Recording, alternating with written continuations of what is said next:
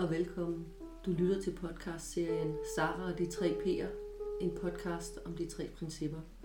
Jeg er din faste vært, psykolog Sara Spangsberg, og jeg vil som altid dele min forståelse af de tre principper med dig. Vil du vide mere om mig, kan du gå ind på min hjemmeside saraspangsberg.com. Her finder du også kontaktinfo på mig, hvis du har spørgsmål eller gerne vil bestille tid til en samtale.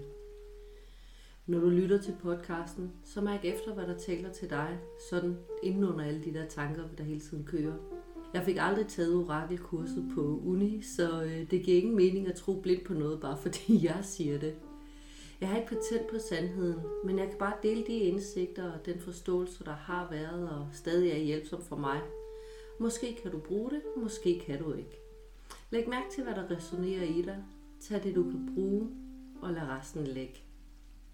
God fornøjelse.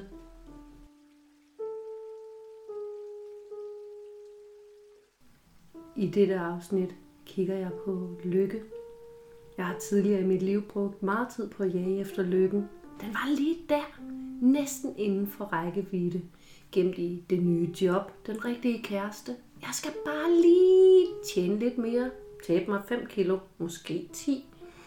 Nu hen til ferien, Måske finder jeg den her på Wish eller i den nye taske. Ah, det føles ligesom om jeg havde den, og nu er den væk igen. Altid på jagt. Sådan havde jeg det i hvert fald før. Men inden jeg går videre, så vil jeg lige prøve at definere, hvad lykke egentlig er. Hvordan føles lykke? Hvordan kan jeg mærke, at jeg er lykkelig? Lykke er et ord, jeg tidligere har brugt rigtig meget, uden måske at gøre mig helt klart, hvad jeg egentlig mente med det. Udover at jeg brugte om den der sådan overexalterede rus, jeg nogle gange kan opleve, som jeg faktisk i dag mere oplever som sådan hy- lidt hysterisk glæde end, end egentlig lykke. Når jeg tænker på lykke nu, herfra hvor jeg står i dag, så er det ikke sådan den der boblende, sydende overglæde, hvor jeg bare sådan ønsker at hoppe op og ned. Det er ikke den, jeg tænker på. Det er mere den sådan rolige, tilfredse tilstand, jeg kan mærke inden i mig, lige inde bag støjen fra alle mine tanker. Lykken behøver ikke at være storslået. Ofte så er den faktisk stille og viskende. Ofte er lykke bare følelsen af at være helt okay. Følelsen af ro. Sådan er det for mig i hvert fald. Lykke er for mig egentlig bare sådan ren væren med, med, med fraværet af alle mulige tanker, eller okay, det vil sige ikke nødvendigvis fravær, fordi min hjerne den tiger altså aldrig stille. Men mere at fraværet af at give opmærksomhed til alle de tanker, du nu engang måtte være der. For når jeg ikke lytter til tankernes støj, så gør det ikke noget, de er der. Jeg er hele mit liv blevet bombarderet med fortællinger om, at lykken kommer udefra. At lykken er noget, jeg kan købe eller skabe, gør mig fortjent til – Bare prøv lige at kigge på reklamer, Hollywood-film, bøger, you name it. Og som om det ikke er nok, så snyder vores eget design os også til at tro, at lykken kommer udefra. For det opleves jo som om, at ting eller folk kan gøre mig lykkelig, i hvert fald i mindre glemt. Og jeg kom til at tro på det. Selvfølgelig gjorde jeg det. Ordsprog, som at man er sin egen lykkes smed, det forstod jeg som om, at jeg selv var ansvarlig for at skabe de ydre rammer, der kunne gøre mig lykkelig alle de ting, jeg havde fået fortalt, og skulle til. Men det, jeg har fundet ud af, det er, at det er så svært at mærke lykken lige her og nu, hvis jeg hele tiden tror på fortællingerne om, at jeg mangler dit og datten for at være lykkelig. Men så snart jeg stopper med at lytte til de fortællinger, og bare er med, hvad der nu engang er, så dukker lykken op. Helt af sig selv. En ting, jeg har lagt mærke til, er, at når jeg har søgt lykken i ting uden for mig selv, så har den lykkefølelse, jeg oplevede, tingene gav mig, været sådan en slags falsk lykke. Lad mig, lad mig prøve at forklare. Tingen bliver aldrig ved med at virke. Hver gang jeg har fået noget, jeg tænkte ville gøre mig lykkelig, og som virkede i starten, så holdt det ikke i længden. Det blev ikke ved med at gøre mig lykkelig. Jeg kan godt opleve et kort glimt af begejstring, men efter lidt tid er det som om magien er gået af. Som om hver ting indeholdt en begrænset mængde af lykke, den kunne dele med mig. Men på et tidspunkt så løb den tør, som, som en flaske sodavand. Den slukker tørsten i starten, men når man har drukket det hele, så virker flasken ikke længere. For eksempel så kan jeg huske, at jeg gik på et tidspunkt og drømte om en lejlighed på Vesterbro. Og jeg havde hovedet fuld af sådan nogle reklameagtige billeder af, hvor lykkelig jeg ville være, hvis jeg fik lejligheden. Og så fik jeg den. Og jeg troede, at nu kom lykken. Og det gjorde den også. Ganske kort. Men så gik det over. Selvom jeg stadigvæk havde lejligheden. Som om lejligheden, ligesom sodavandet, løb tør på et tidspunkt. Men det var en gammel lejlighed. Hvis den rent faktisk var blevet bygget med en begrænset mængde af lykke at dele ud af, hvordan kunne der så overhovedet have været noget tilbage til mig? Og, og, og hvordan kunne jeg nogle dage ligesom genfinde lykken ved at have lejligheden? Havde den lige sådan fået produceret lidt mere lykke, den kunne give mig? det er selvfølgelig en mulighed, men jeg tror det ikke. For jeg tror slet ikke, lejligheden havde evnen til at gøre mig lykkelig. Så hvad nu hvis lykken ikke kommer udefra? Tænk hvis nu lykken kommer ind fra os selv. Helt uagtet, hvad der sker omkring os. Helt uagtet, om den der lejlighed nu er vores eller ej.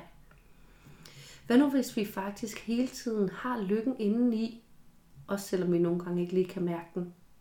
Så vil vi jo ikke behøve at jade rundt ude i den ydre verden for at lede efter den. Vi kunne bare lige tage os tid til at stoppe op og mærke den. Og som jeg i dag, i modsætning til tidligere i mit liv, oplever det, så er det faktisk lige præcis sådan, det er. Lykken bor i mig. Den er der hele tiden. Og jeg behøver ikke at jage efter den. Jo mindre jeg jager den, jo mere tilgængelig er den faktisk. Vi fik lige billedet, at det er lidt ligesom med køer. Hvis du drøner rundt på marken for at fange dem, så giver det en helvedes ballade, og det kræver en mægtig indsats, og det er ikke sikkert, at du ender med en krog ko. Det kan være, du gør det, men det er ikke sikkert, du ender med en. Men hvis du derimod blot sætter dig stille og roligt ned inde på marken, så vil de komme til dig helt af sig selv. For sådan er køer. Og sådan er lykken også. Øhm, jeg faldt over et øh, meme på, på Facebook en gang. Det klæmer at være et eller andet Buddha-citat, men det gør de jo alle sammen, og jeg har altså ikke lige tjekket op på det. Og i virkeligheden kan man også sige, at det er jo fuldstændig ligegyldigt, hvem der sagde det. Men citatet, det, det lød sådan her øh, i stil med, Lykken afhænger ikke af, hvad du har eller hvem du er. Det handler ene og alene om, hvad du tænker. Se, i starten så synes jeg, det var et skide godt meme. For det har jo ret i, at hvis jeg tænker en masse negative tanker, så føler jeg nok ikke min øh, lykke imens. Men så slog det mig, at selvom det er et fint meme, så har det ikke helt forstået pointen.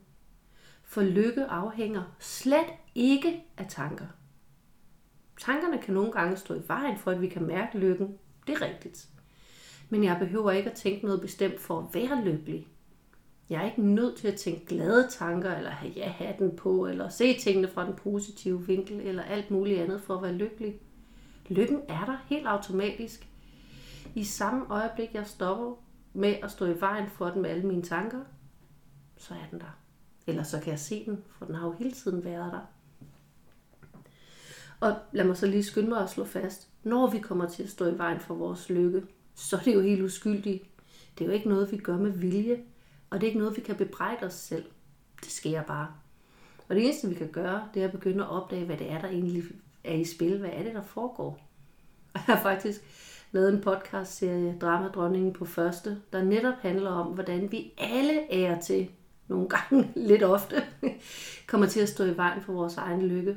Så hvis du vil høre mere om det, så kan jeg anbefale den lille selvreklame der. Men jeg gentager lige. Lykken er min default setting. Det er min naturlige tilstand. Den skal jeg ikke gøre noget for at have. Den er der hele tiden.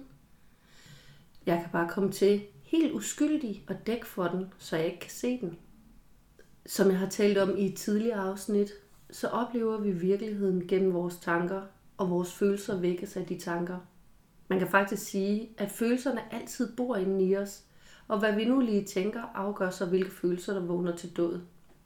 Jeg kommer sådan til at tænke på en kommode med tøj.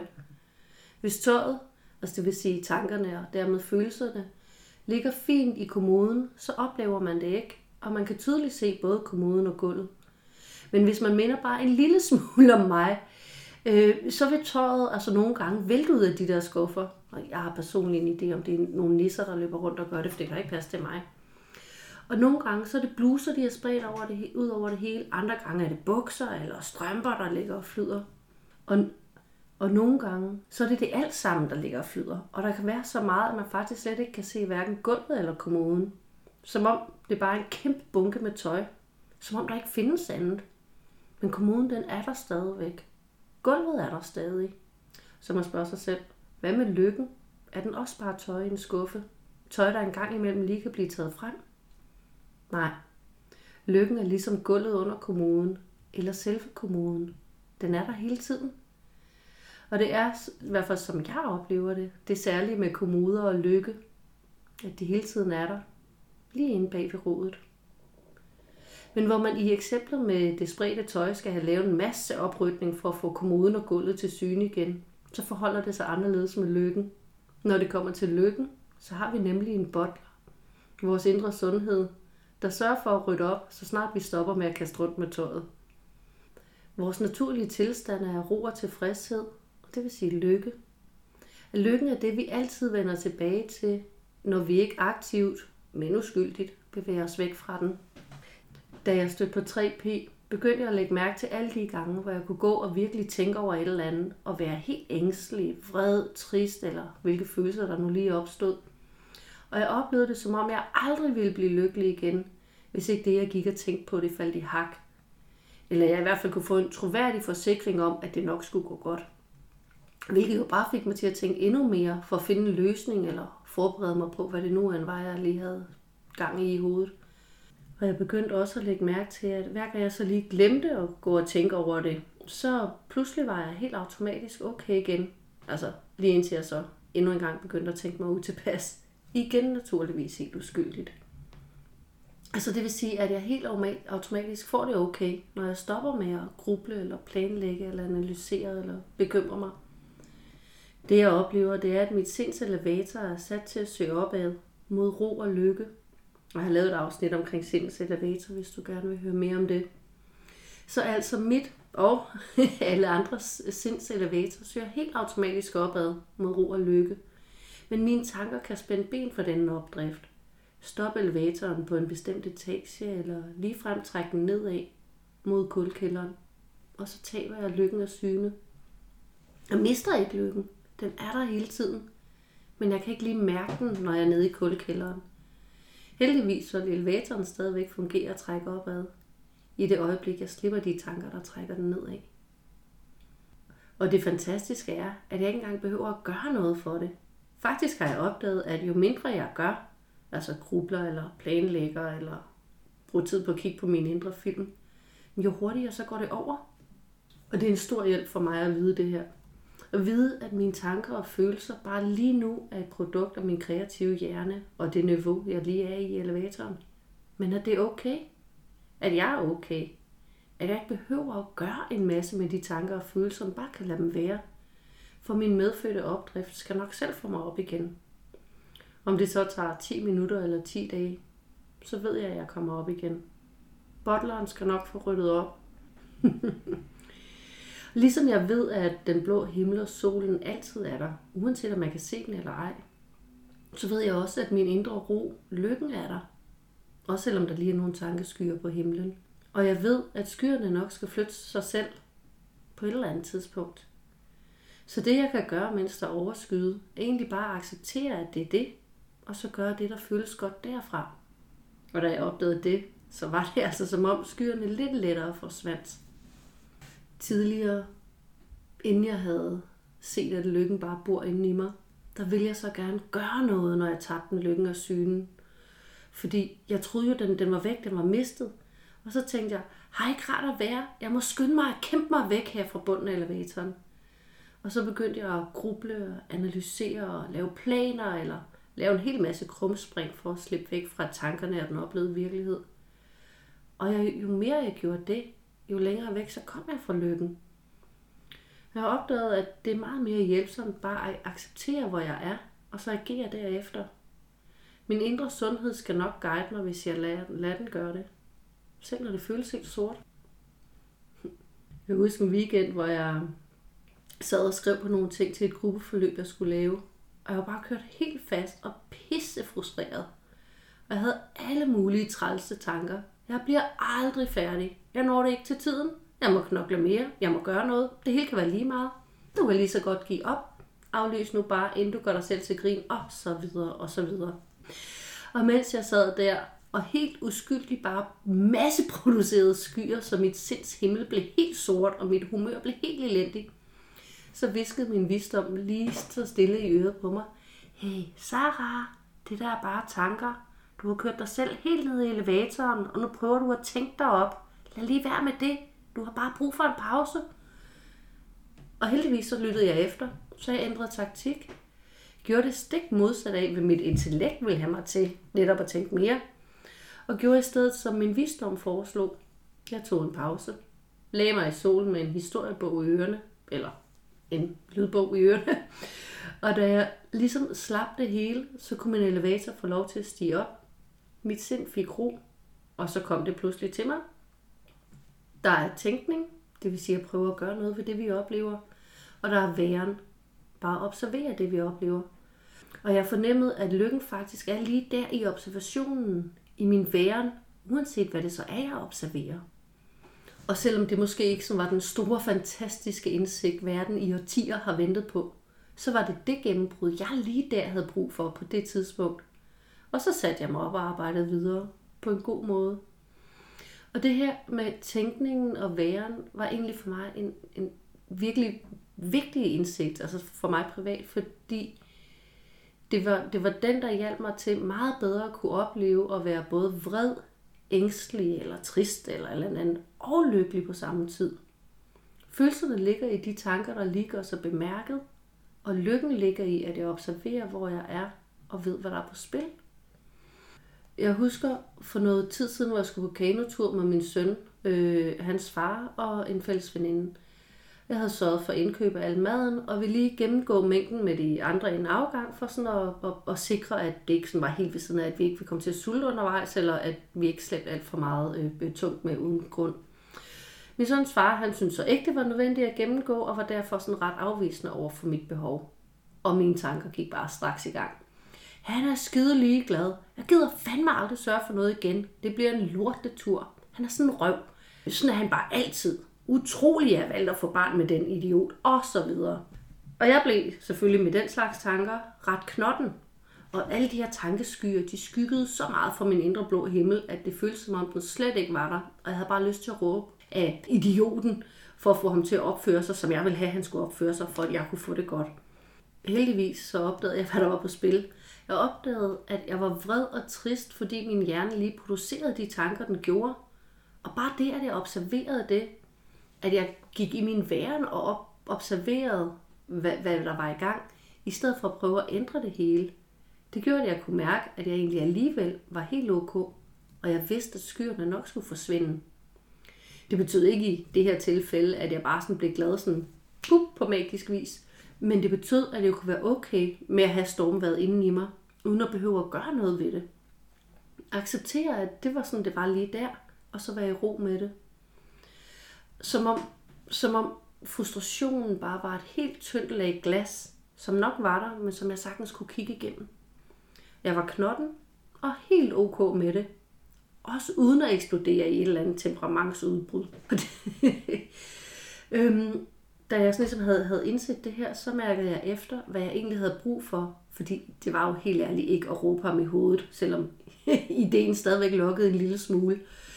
Det, jeg havde brug for, det var jo egentlig bare at være med det, der nu var. Så jeg gik ind ved siden af og begyndte at pakke mine ting, og så røg mit sinds elevator jo sjovt nok op igen. Helt af sig selv. Og jeg kunne forklare idioten, der slet ikke virkede helt så idiotisk længere, hvorfor jeg gerne vil have, at vi lige gennemgik maden. Det tog samlet set måske en times tid, og det var helt okay. Jeg var helt okay. En lykkelig kerne med en knotten skal. Tidligere ville jeg ikke have været okay med at være knotten. Jeg ville have troet, at jeg skulle gøre en masse for at genskabe min lykke. Og jeg ville have kommet til at holde fast i tankerne og diskuteret og måske råbt og grædt. Og jeg har haft det elendigt i alle mine forsøg på at få det bedre. Men nu ved jeg, at jeg har det, som jeg har det. Men når jeg bare er med det og accepterer det, så er jeg faktisk helt okay. Jeg vil sige, det jeg har indset, det er, at livet er her og nu. Sådan som det ene øjeblik efter det andet, som perler på en snor. Og min medfødte sundhed vil gerne have det, jeg nyder det. Men nogle gange, så kommer jeg bare til at tænke mig væk fra det. For det er ikke altid, jeg kan mærke lykken.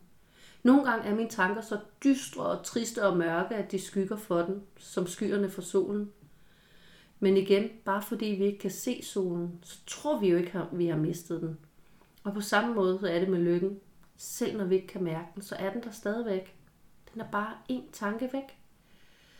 Og ligesom det på en mørk, kold og overskyet dag giver mere velvære at hygge indenfor med lys og te, end at tage på stranden for at solbade, så giver det på mentale overskyde dage mere mening at passe lidt ekstra på sig selv. Mærk efter, hvad du har brug for. Lige der, i det øjeblik. For det er det øjeblik, der er dit liv. Undlad at opføre dig, som om det er højt solskin. Og lad være med at gå i panik. Lad være med at starte en røgmaskine i forsøg på at skjule skyerne. Bare vent. Solen skal nok komme frem. Husk på, målet er ikke at være evig lykkelig og glad og i harmoni og sådan noget. Vi er mennesker, og en del af vores livsvilkår, det er altså, at vi nogle gange er nede i kulkælderen. At vi nogle gange har tankemøller og føler, at lykken er meget svær at få øje på. Men når vi kan tro på, at den blå himmel og solen nok skal komme igen på et tidspunkt, så behøver vi ikke at være bange for skyerne. Vi kan lade dem være der, uden at kæmpe imod dem. Også selvom de kan være lidt træls. Vi behøver ikke stå helt desperate og prøve at trykke på alle knapperne i elevatoren i et eller andet forsøg på at komme væk derfra, hvor vi er. Vi kan i stedet bare acceptere der, hvor vi er lige nu, og hvile i troen på, at det er okay, at vi godt kan holde til det. At lykken ikke er mistet, fordi lykken er der, lige der inde i os, bag ved de tanker, der lige nu, i det her øjeblik, skygger. Tak fordi du hørte med.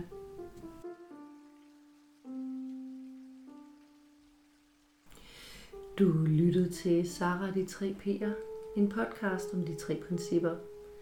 Podcasten her er et interesseprojekt, der skal passe selv med mange andre ting, og jeg kan derfor ikke garantere faste udgivelsesdage. Så hvis du kunne lide, hvad du hørte, og gerne vil høre mere i takt med, at det bliver udgivet, så husk at følge podcasten. På den måde får du nemlig besked, hver gang jeg lægger noget nyt ud. Du må også meget gerne både anbefale og dele den. Jo flere den kan nå ud til, jo større chance for, at den kommer ud og gør en forskel. Har du forslag til et emne, du gerne kunne tænke dig at høre min vinkel på, så kontakt mig gerne gennem min hjemmeside sarasbaksberg.com. Inspiration er altid kærkommet. Jeg kan selvfølgelig ikke love, at jeg laver podcast om alle forslag, men jeg læser og svarer i hvert fald alle beskeder. Musikken i podcasten den er komponeret og indspillet i samarbejde med min talentfulde og hjælpsomme ven Anders. Indtil næste gang, husk, livet er her, lige her, i dette øjeblik.